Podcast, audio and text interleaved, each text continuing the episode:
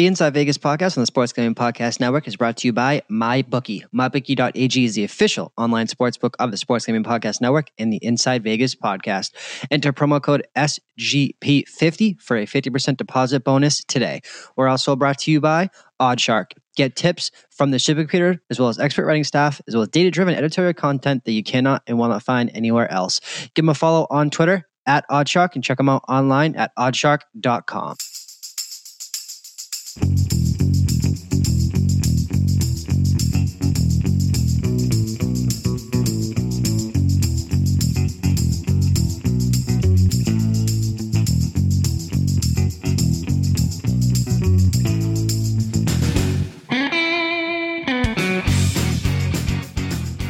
Welcome into the Inside Vegas podcast. Today is Friday, December 28th. And uh, what a, uh, it's almost a throwaway week um, when we talk, talk about the week 17 over the holidays and between Christmas and New Year's. And that's not to discourage you from listening. Please listen to the Yanks. We're going to go get out of here with a best bet. As always, go through the remaining bowl games, including the college football playoff, as well as the weird and wacky NFL Week 17.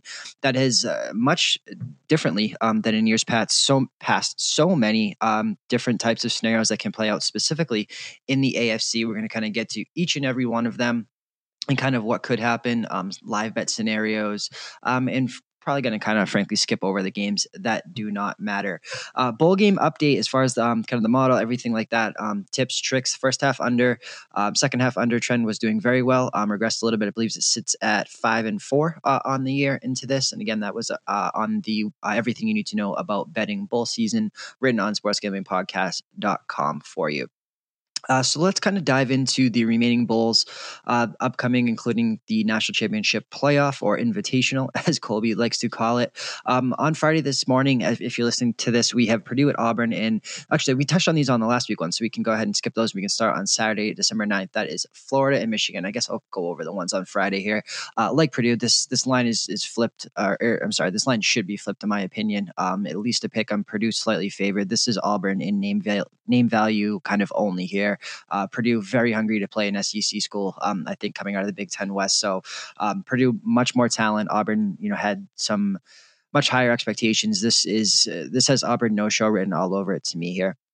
Uh, game taking a little bit of money here, obviously, with the quarterback news of uh, Dungey coming in.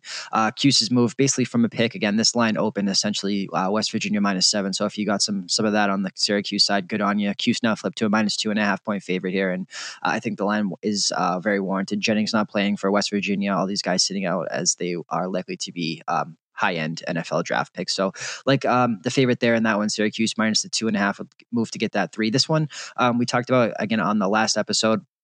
Iowa State and Washington um, picked this game at a three and a half. Obviously, some money coming in on that same side. So Iowa State down from a three and a half dog to a two and a half dog. And again, like that side of Iowa, just so much you don't have to worry about when you talk about effort and coaching uh, from the Iowa State side, as well as the extra extra time to prepare will do wonders for their quarterback there.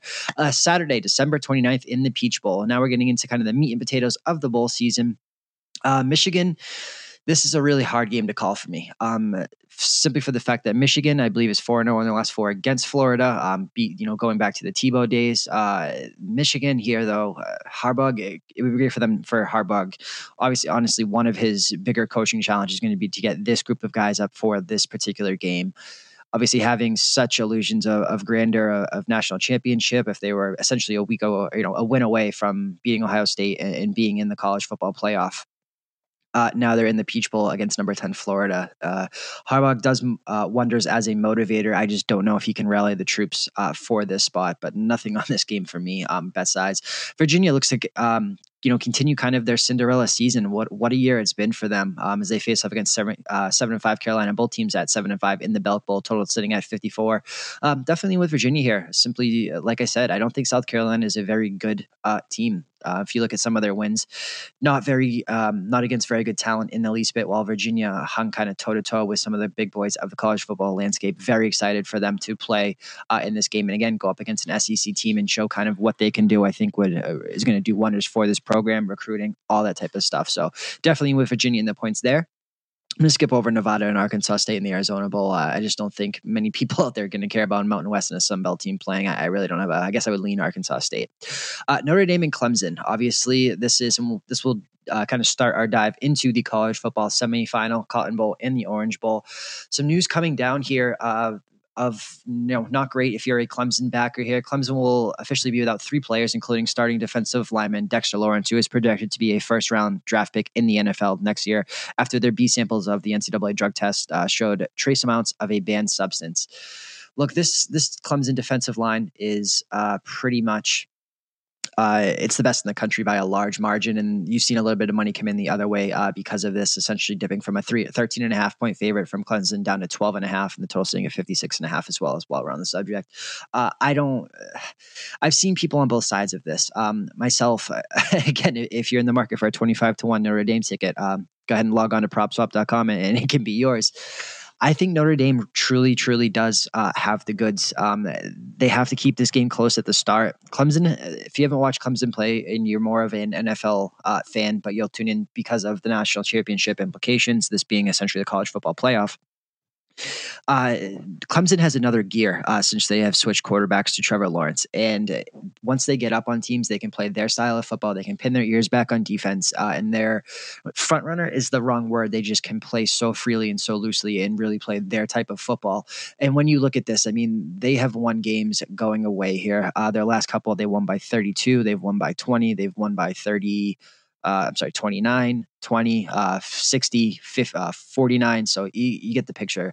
If Alabama wasn't the Alabama um, that you've either seen or, or, heard people talking about, this would be uh, Clemson would be an overwhelming favorite if Alabama was not, you know, and it was Georgia in the SEC championship or in the playoff instead, or, or whatever the case may be. If Alabama somehow was not in this, um, Clemson would be the runaway favorite. It's just uh, they kind of ran into a year where this is something of an anomaly when it comes down to the type of team that Alabama is. Um, and Ian Book on the other side, you know, it's funny. Both of these quarterbacks uh, came in basically midseason. Kelly Bryant was a starter for Clemson. Uh, Wimbush a starter for Notre Dame both of whom are going to be transferring will both be highly sought after commodities uh, for next year. To me, Trevor Lawrence is going to win a Heisman uh, at some point in his college career, um, whether it's next year, whether it's the year after that. Um, and Ian Book, you know, the, these two schools definitely have the goods. Now, a lot of people, if you're wondering why Notre Dame is, is such a high favorite, uh, or I'm sorry, Clemson is such a high favorite, Notre Dame uh, running the table undefeated they're an independent conference. They haven't really played anyone truly. Maybe their best win, uh, you know, USC. Um, uh, they've had some other you know tough games in there. Um, you go through their schedule. Um, Michigan was obviously their biggest win uh, at week, but it was week one. And it was a little bit of a different Michigan team than than the one that came to be. Virginia Tech, um, Northwestern, Florida State, Syracuse, USC. They just haven't played the cream of the crop. Uh, you know, not to say that Clemson has scheduled this insane, insane uh, type of uh, gauntlet for themselves because they haven't. Um, but I think this one, uh, I think Notre Dame is a really live dog here, uh, and I may look crazy when when this because this game does have the potential to get sideways really quickly. Um, but I'm going to go with Notre Dame in the points here, despite the um, or on top of, I guess, on the back of the uh, suspensions. Although I don't think you know I was on obviously um, this side before those came down. It just looks a little bit better at this point. Um, so let's move on to college football semifinal into the Orange Bowl. Total sitting at a 77, and Alabama currently sits in the marketplace as a 14 point favorite at mybookie.com G. God, again, if you're not a, you know, you're not into the dregs of college football, but you're going to watch this game, Oklahoma is probably has the one of the bottom five defenses in the country. They just happen to have the best quarterback in college football, who is a Heisman winner, Kyler Murray, who you'll also probably be seeing down the line on the Oakland A's. Um, and their offense is just that good. Obviously, the, it, you know, out goes Baker Mayfield, in steps Kyler Murray. Uh, results are the same. Um, they've kind of lucked into the college playoffs. Some things just kind of broke their way, and I'm not trying to discount their wins. Uh, but big football, uh, big football, Big 12 football is a very different breed um, than SEC and Alabama. Um, this is probably where our consensus best bet's going to come in, um, and it's not going to be you know Alabama on the spread or, or the over at 77 this Alabama team total opened up at 47, I believe, is what's available in the marketplace right now. Um, I have had it in my head for a long time that Alabama is going to put up at least 50. Um, and this is the college football playoff. They are not going to let up. Nick Saban's not going to let up. I think that Tua Tagaloa and the Alabama team, Nick Saban. I think they're all very upset that Tua did not win the Heisman, uh, and I think that they're going to take out all their frustrations on, on Kyler Murray and this team. And and I think Oklahoma rules here. I really do. Uh, 14 points is a lot in a you know it's it's crazy that these two games are essentially what a uh, 26 and a half total uh, point favorites between the two of them. Uh, but I think it's for good reason, uh, at least on this Alabama side. So, um, spoil anything, but Alabama team total over 47 is probably looking like one of the, the better bets of this bowl season. Um, so, yeah, I'm going to go. Uh, God, I really do think Notre Dame is live here, but I think that both favorites end out squeaking this out. So, Clemson and Alabama, likely your national championship uh, if things hold true here.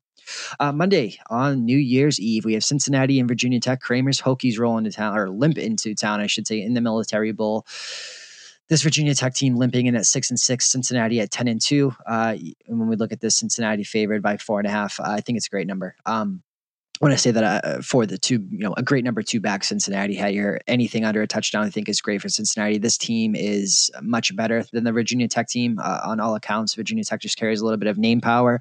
Um, great coaching staff. Virginia Tech will be back. This is just uh, this was a really down year for them. While Cincinnati, a bowl win here on New Year's Eve is going to really cap off a, a tremendous season for the Bearcats. Or sorry, yep, for what they've been um, able to do here. So, um, Michigan State and Oregon not much here. Um, I really don't have uh, much. I'm not going to go into de- too much details. Same thing with Stanford and Pittsburgh. I think we kind of breeze by this.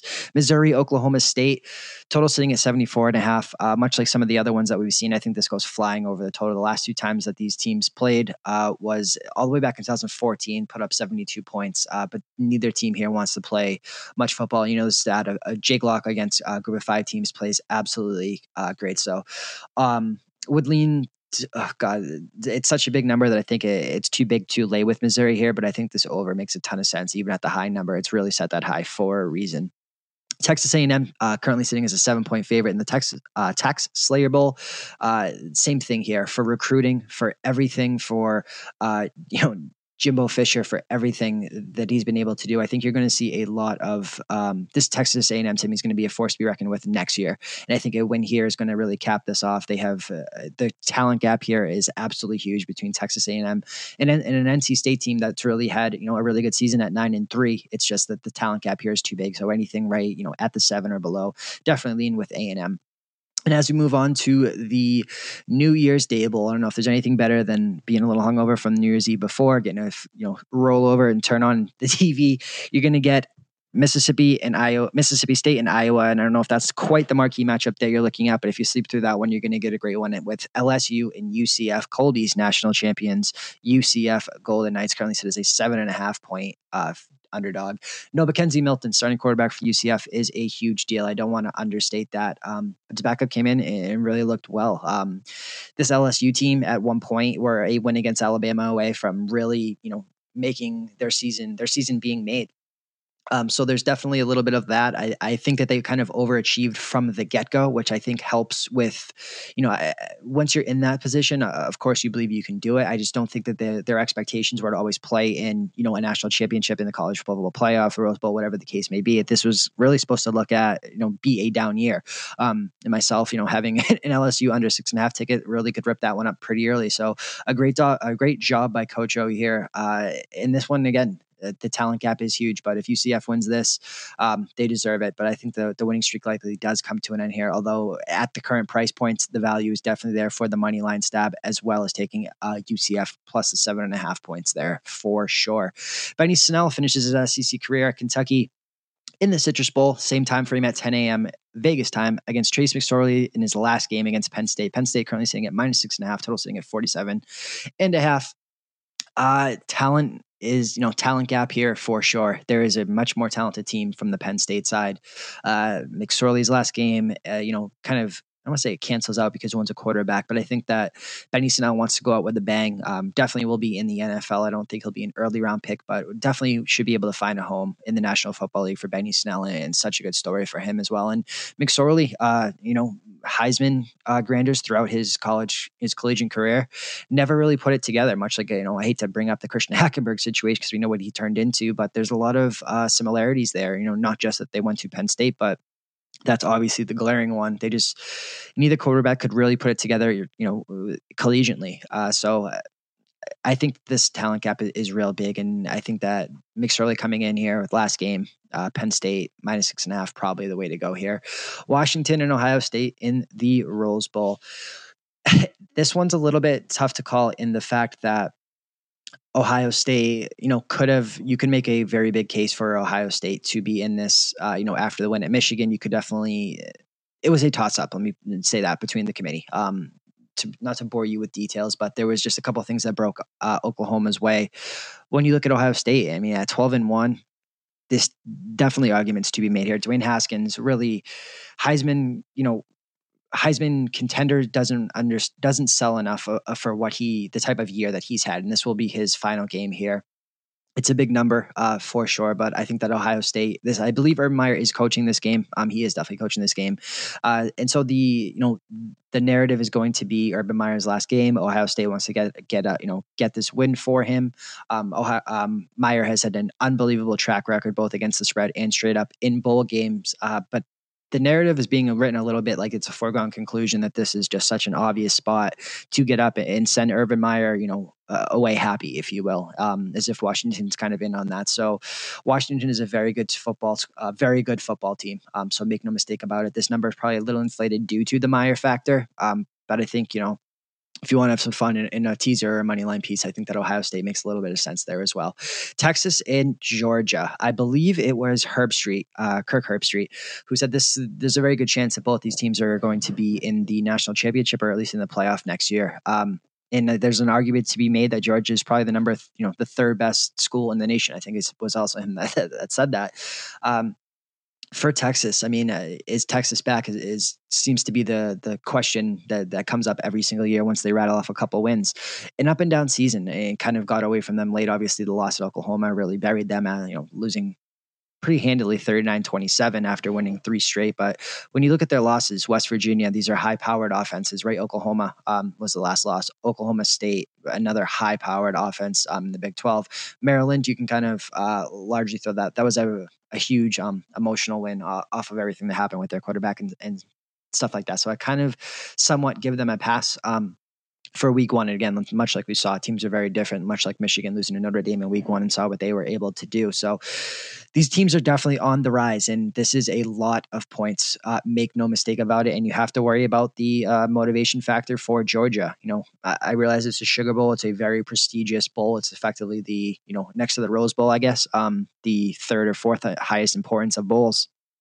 Um, so Georgia is a very good school. Uh, Texas is a very good. These are two very good programs, um, and they are definitely on the rise. So be on the lookout for them next year. Both of them should probably be in your futures portfolio if you're into into that kind of thing. Um, to me, the best bet probably in this game is, is the over here. Both offenses are, are, going to score, and I don't see a ton of defense being played there.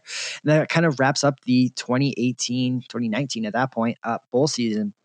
Obviously, we will have the national championship game as as the one outstanding one. I don't even know when that what the date on that. I think it's two weeks after uh, for the winners of uh, their respective playoffs. Um, and you know, again, speaking back to kind of the college experience podcast, back to the uh, SGP feed, and kind of how they, you know, Colby jokes around, calls it the invitational. Um, there is rumblings of, you know, expansion, all that type of stuff. And I think in the next few years, you're going to see at least six or at least eight teams out there. Uh, and um, we'll go from there. But for the current landscape here, you know, Oklahoma or uh, Oklahoma and Ohio State both have a legitimate gripe to be, you know, that last team in there. But once you start breaking that out to the fifth and sixth teams, there's always going to be a seventh team that has a, you know, there's always going to be one team, whatever you set the number at, that definitely has a uh, realistic resume and a, a shot to be in there. But um, for the college season or college bowl week, rather, let's go with Alabama team total over 47 for the best bet for the Inside Vegas podcast. And let's finish up this uh, abbreviated, I guess, version of the Inside Vegas podcast, we're going to go over to the NFL. But as always, the Inside Vegas podcast and the Sports Gambling Podcast Network is brought to you by MyBookie. MyBookie.ag is the official online sportsbook of the Sports Gambling Podcast Network on the Inside Vegas. We're also brought to you by OddsShark. Get free tips and tricks from the shipping computer and expert writing staff, as well as data driven editorial content that you cannot and will not find anywhere else. All right. So, week 17 in the National Football League Week 17 is funny. It, it, really used to be this, uh, you know, fantasy leagues largely run through week 16. um, you know, DFS uh, tournaments aren't really the same. There's there used to be so much irrelevancy uh, surrounding Week 17. I'll, I'll, never forget as a kid. You know, I that was the first time I saw. I think was Michael Turner when he was a backup uh, for the Chargers. Uh, you know, coming into the game for the LaDainian Tomlinson, and you used to see all these backups coming in. You're going to see a little bit of that uh, this year.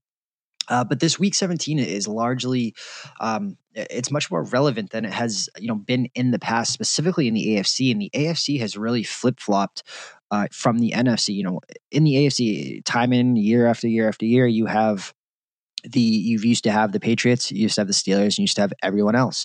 Uh, and you know, largely the reason why the Patriots have been to so many AFC Championship games in a row. When you look at the AFC this year, uh, it's really wide open. I would think that you know New England definitely having a little bit of a down year, uh, especially with the loss of Josh Gordon. When you look at the NFC, conversely, now you have the Saints, you have the Rams, and you have everyone else.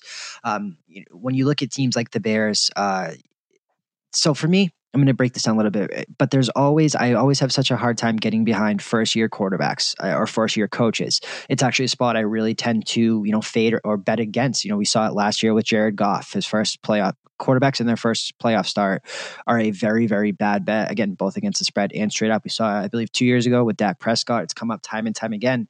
So it, it would really not um, surprise me if you saw a team like the Bears, uh, you know, with um, both the first year head coach and quarterback with Trubisky and Nagy in that first spot. The moment just becomes so big.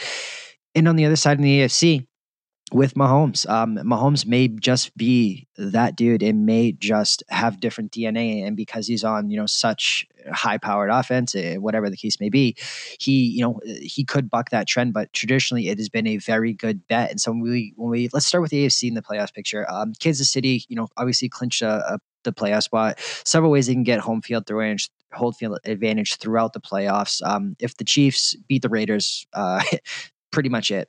Chiefs can clinch number one and they tie the Raiders and the Chargers lose or tie the Broncos. They can also clinch the top seed if the Chargers lose, Patriots lose, and the Texans lose. And finally, they can clinch the number one seed if the Chargers lose, Pats lose, and the Chiefs uh, clinch a strength of strength of victory tie over the Texans through the outcome of the other games. Uh, so win, and they're the number one seed. Very easy for the Chiefs um, if you go, you know, all the way down, there's there's again there's a million different scenarios in here. Some of them are, are kind of outlandish, uh, but if the Chiefs lose and the Chargers win, uh, Chiefs would be the number five seed. so a wide range of outcomes can can obviously happen there. New England at ten and five clinched a playoff spot. Uh, you betcha you can thank the AFC East for that one again.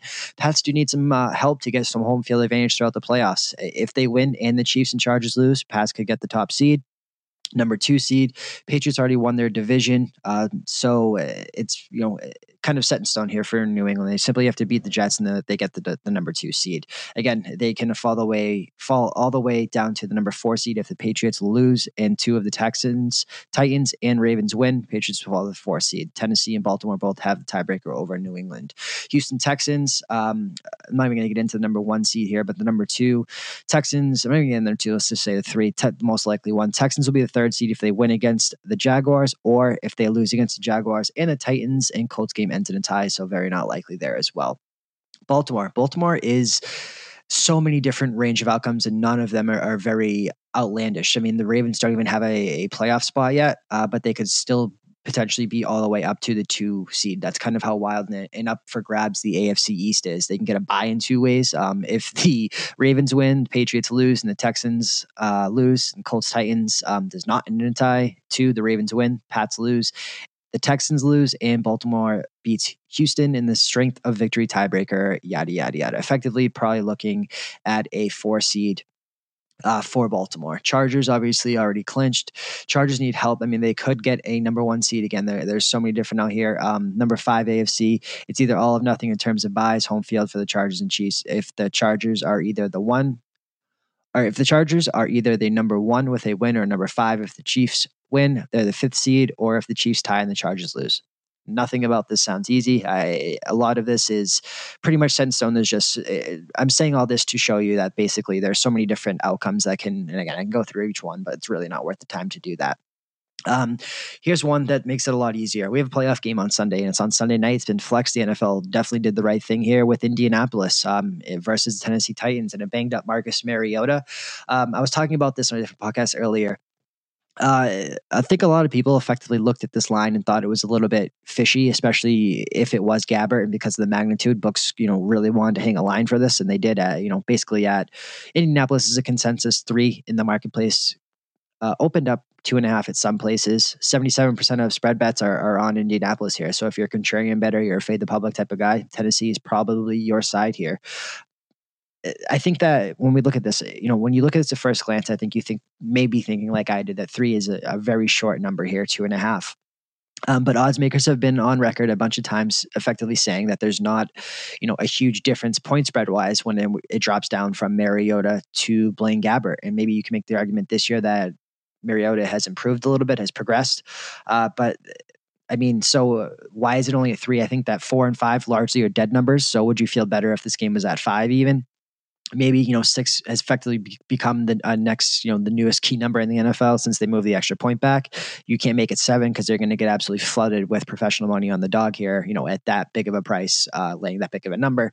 So the number, you know, when you you kind of dig into it a little bit more, uh, the number does make sense here. But at least the NFL did the right thing and kind of uh, you know gave us a playoff game uh, a week early on Sunday Night Football. Did an absolutely great thing there, so that one should be you know fun to watch. And Andrew Luck, definitely probably the runaway favorite for comeback player of the year was. Uh, I think that one was I want to say like plus six hundred, plus five hundred. The beginning of the year was pretty much probably the most obvious one in the bunch there. But the AFC really really up for grabs here. On the NFC side, not as much here. We have the Saints in the Rams, likely the one and two scenario there. Chicago at eleven and four, Dallas nine and six, clinch division, uh, and Seattle again nine and six, coming in over their win total of eight. And this Seattle team always has dark horse, you know, kind of in front of them just because of Russell Wilson and the ability they have to play defense. Uh, but the Seahawks team is is deeply, deeply flawed, as as well as a lot of the NFC. When we go to Minnesota, have not clinched a playoff berth, but they can get the number five seed if the Vikings beat the Bears and the Seahawks lose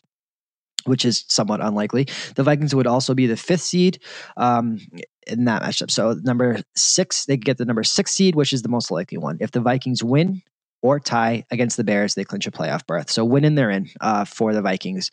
Bears and Nagy have said that they're going to play their starters, uh, but if you believe the line, I think that line making Minnesota that big of a favorite really implies that they, at some point, uh, they see Chicago kind of pulling their starters. It does not make sense. Chicago has nothing to play for. Um, and when we break down to the Eagles, Sean's Eagles, the only shot the Eagles have to get into the playoff involves the Bears beating the Vikings and the Eagles beating the Redskins. So the Eagles have to win their game and the Bears have to beat the Vikings. So they're going to need some help to reach back and or at least get back into the playoff picture. So uh, a ton of different scenarios. Again, you can you can read them, read all about them. There's a million different that could happen. You know, some of them are, are very, very outlandish, uh, involving ties and all that type of stuff. But a few of them, you know, involving teams like the Ravens, um, Chargers dropping down. Some of them aren't so uh, far fetched when you really break down what could happen. Uh, in this type of scenario. So that one's out there for you. But again, there's a large portion of these week 17 games that are very, very irrelevant. So I'm not going to spend a ton of time talking about them. Just uh, I don't know. You know, there's not much to say, to be frank. Um, so let's break into it. Miami heads to Buffalo. Buffalo sitting at a four and a half point favorite, and the total sits at 39 and a half. And this is one of those games where there neither team has absolutely anything to play for.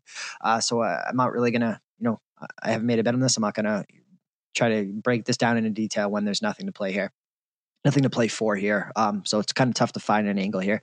Detroit heads to Green Bay. Green Bay is a minus eight point favorite, and the total sitting at 44 and a half. I don't have a ton in here as well because neither team does have um, anything. This is a completely meaningless season finale. What I will say, um, because I think I I almost fell into this trap, as as you know, I like to bet against Stafford against teams um, winning teams. The trend, I, I believe it's like seven in you know 60 something right now at this point. I don't have it right up in front of me, but that that trend applies to to teams that finish the year above 500. And sometimes you can obviously cheat and know who's going to finish the year above 500. But make no mistake, even when they win, um, just because Aaron Rodgers is the quarterback, this Green Bay team is going to finish below 500. So don't just put Stafford on auto fade thinking it's against a winning team. That trend does not apply uh, just because it's Aaron Rodgers in Green Bay. That Green Bay is not a winning team. So um, buyer beware if you're just looking to fade Stafford against a quote unquote good or, or winning team. Definitely not the situation to do so uh, this week in week 17.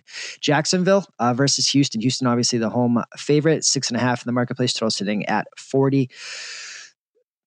um, Texans clinch the division um, by beating the Jags. Very simple here. Jacksonville has been su- this is such a disappointment last season, and Blake Bortles obviously coming back in to be the starter for this finale, probably most likely uh, his last game uh, as uh, Jaguar. Although the fact that Justin Herbert not coming out in the draft, which pretty much everybody had Herbert pegged to go to Jacksonville as the first quarterback taken, um, complicates things here. So they can take the kid out of Duke, you know, Haskins if he potentially falls, you know, a Bridgewater or Winston.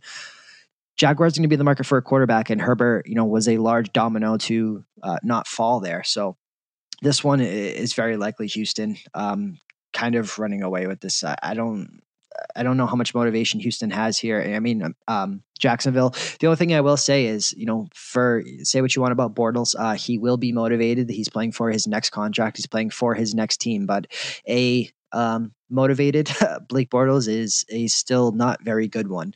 Um, but yeah, the Texans guarantee themselves an AFC title and a home playoff game if they beat Jacksonville um, on Sunday. It's it's really that simple. So I think Houston uh, wants to do so, uh, and I think they will get this job done in the early time slot.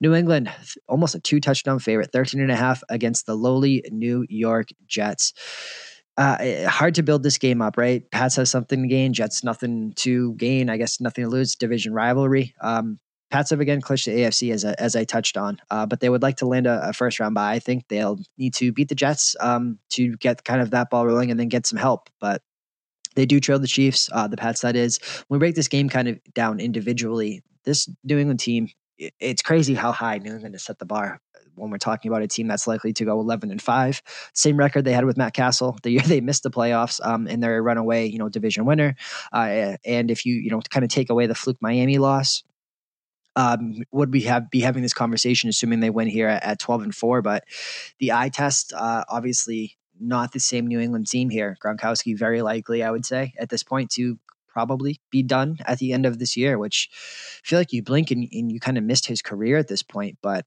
he through things he said, things I've heard through channels, he's uh, I think it's a very very real possibility um, that he kind of rides away from the NFL and and kind of does his own thing. Maybe the Pat McAfee route of whatever that is, whether it be media, YouTube. Um, God, you can turn around Simon Barstool or something, right? But I think Gronkowski has a, a very lucrative media career waiting for him the second he steps away. And when you talk about all of the injuries he's occurred, um, for that type of guy, uh, definitely, definitely in the cards here. But New England, um, you know, I often don't, I often, I don't often advocate, you know, teasers, money line parlays, you know, maybe outside of one to two a week.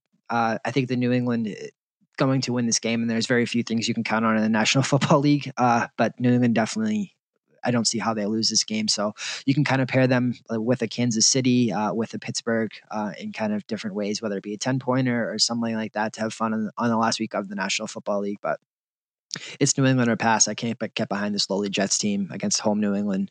Um, looking pretty badly and wanting to gain momentum with something to gain uh, going into the playoffs.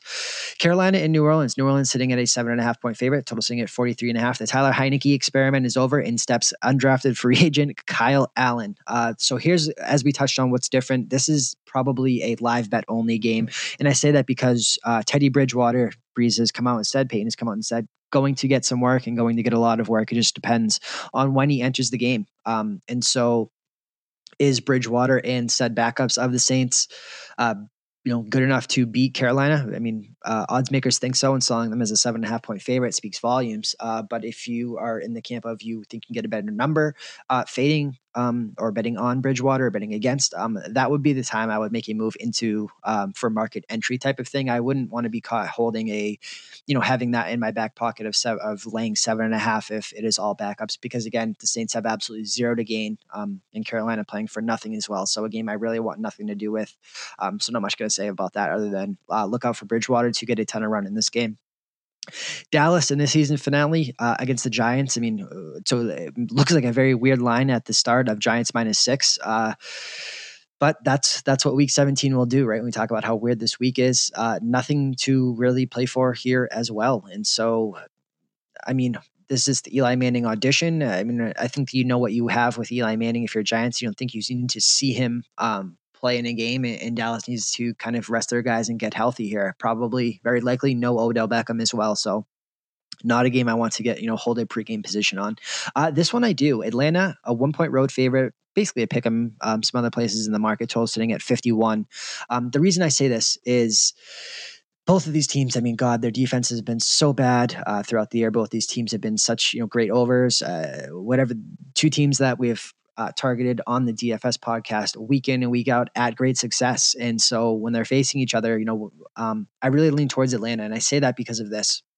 Um, if you're not familiar with the name Ryan Griffin, um, I was not either, but definitely uh, you're going to be. He's going to play this game. Um, he's been with the Tampa Bay organization for, I believe, three years, uh, and his uh, Dirk Koetter has said he wants to get him a ton of run. He's really worked quote worked his tail off, been been here busting his butt every single day, um, and they want to get him some run. And with the Buccaneers likely to move on from Winston, I think that Ryan and company, um, Julio, I believe, has some, you know, I think can get the receiving title, some other things in there for his own statistical performances that probably keeps Atlanta in this and motivated.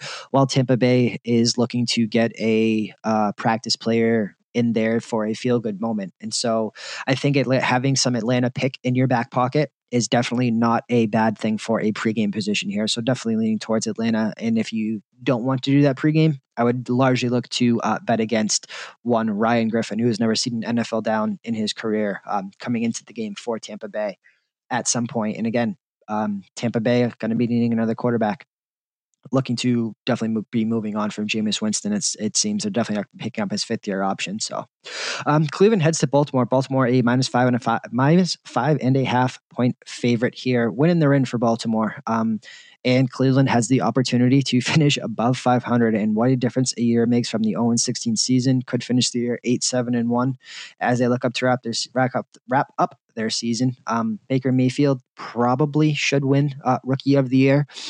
Barkley definitely has had the better statistical season, but there's no rookie who has done more for their team and for a franchise. It just kind of depends on what really means more in the eyes of those people who have those type of rookie of the year votes and everything like that. Um, my vote would go f- for Baker Mayfield. I don't think you can discount what he has done for this team and this culture um, at all. And while Barkley has been electric, you know, stepping into the league and being a top five running back is not an easy thing, uh, especially with that much hype in that marketplace. Um, and obviously a quarterback has much more control over a game uh, than a running back. So it's a little bit of apples and oranges comparison here. But when you look at it as a whole body of work, I, I think that Mayfield probably deserves it. Whether he wins it or not remains to be seen.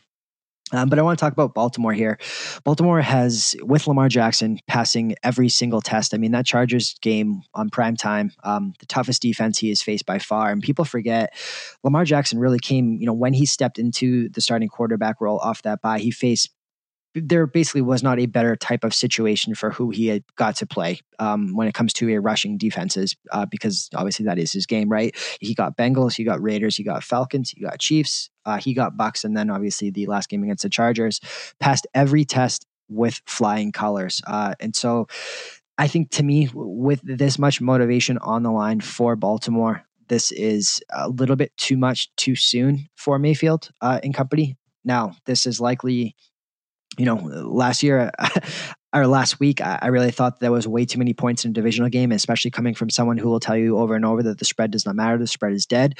That was the one I circled as the where the spread will matter. Um, and I'm going right back to this well um, with this Cleveland team, although be it opposite. Uh, I think that Cleveland, you know, Baltimore likely wins. Uh, Cleveland covers. This is likely a three point game here.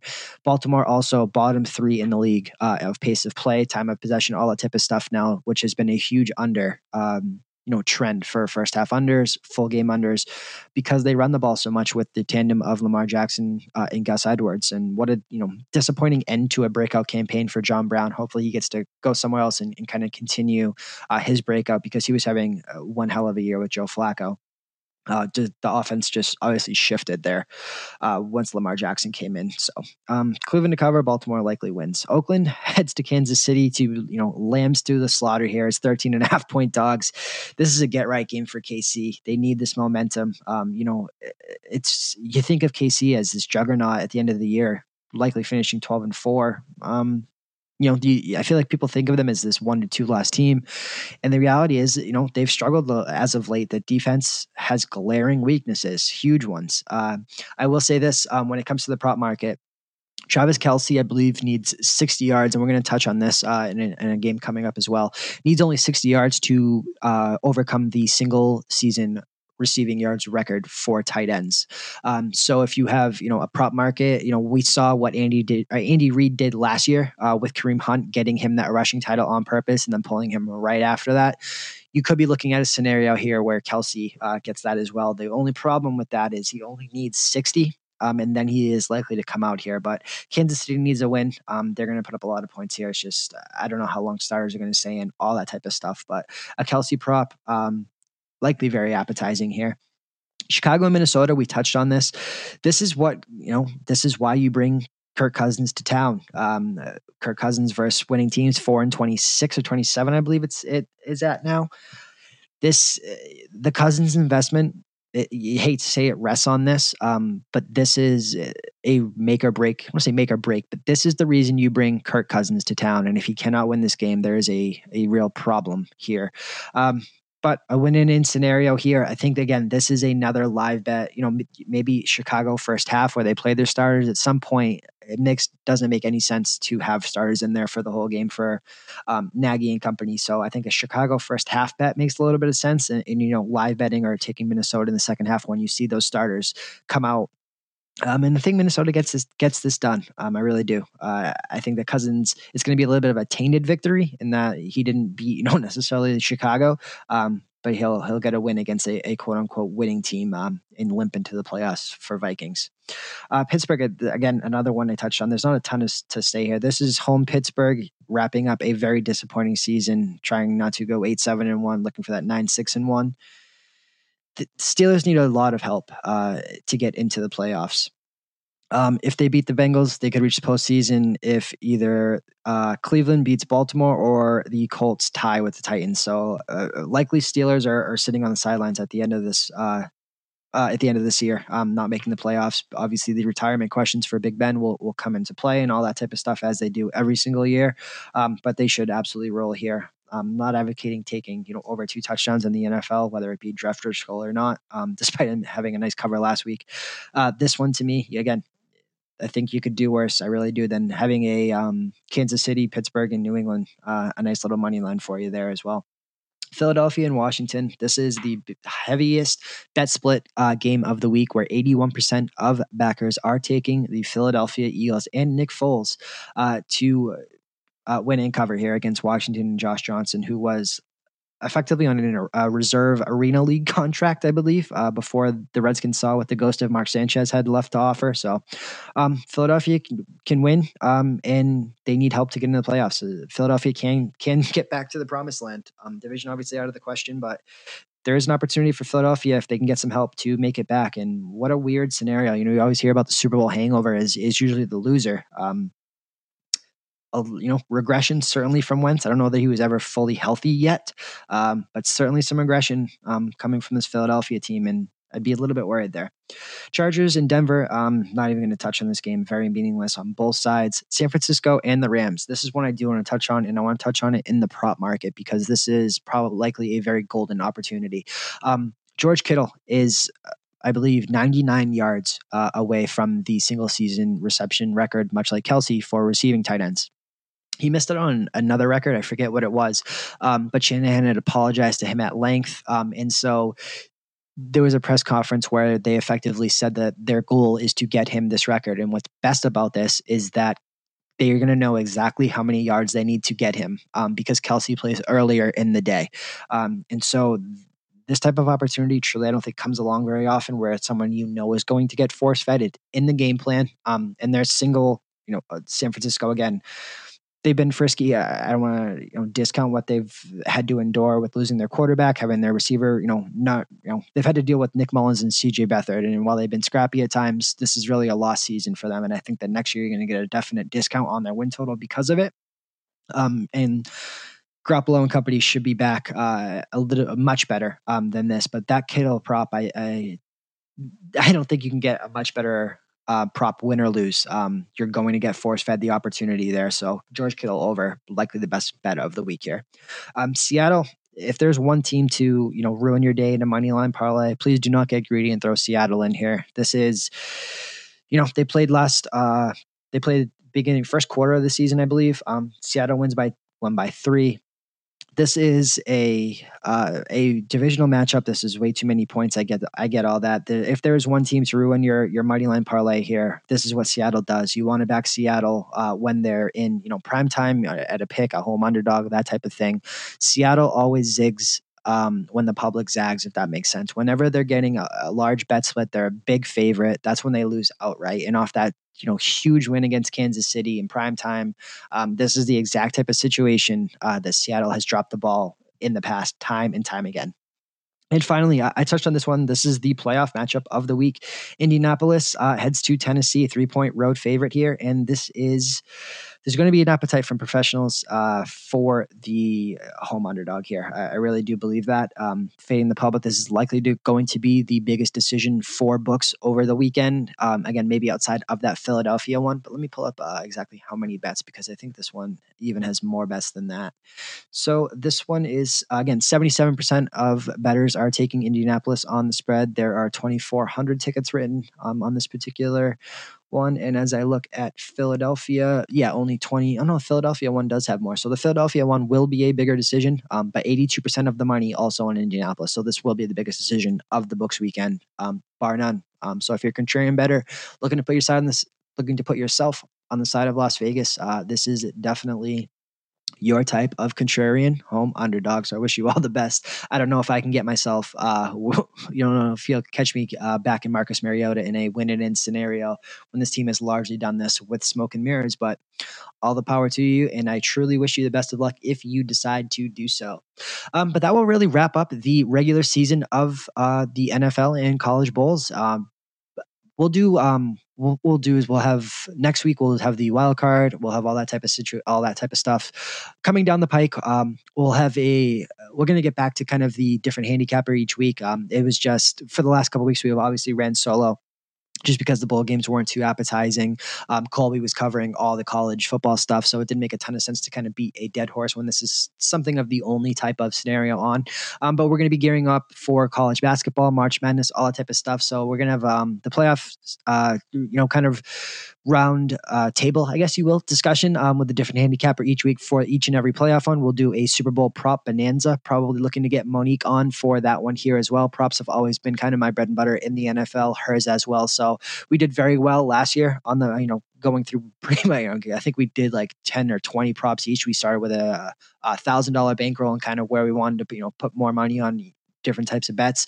So we'll definitely have that one up um, probably for the Super Bowl um, we'll save her for that one. Um, but next week we'll have on different handicapper to do the wild card, all that type of stuff, and, and, as well as preview of the national championship, of course. So, as always, guys, please rate, subscribe, and review on iTunes. Um, and I hope you guys have enjoyed the regular season of the NFL, looking at different handicappers and, and you know different ways to handicap games and all that type of stuff. I think it's been so valuable to see that there are so many different ways to handicap football, both college and the NFL, whether it be prop bets, whether it be DFS, you know, model. Uh, uh, film guys. So want to take a you know a minute to thank each and every handicapper that's been out there um, that have done so much you know for the show on the Sports Gambling Podcast Network. You know whether it be um, Eric Rosenthal, Harvey, Spread Investor. God, there's been so many. Monique. If um, really just I didn't plan on doing that, so I, I missed. I'm sure eight of them, but I can't thank every every single guest um, that came on the show to kind of spread their you know how they do things. Andy, White Whale, all those guys. So cannot thank the all of those guests enough. I hope you guys have enjoyed the regular season wrap up of the NFL season and the bowl season as well. So we are marching towards the playoffs. I'm sure we'll do a playoff. Well, when we do next week's show, we'll do a playoff primer and kind of all that type of stuff. We'll look at the best odds, all that stuff. So hope you guys enjoyed the regular season football. Um, and we will talk next week, guys. Thank you so much. Please rate, subscribe, and review.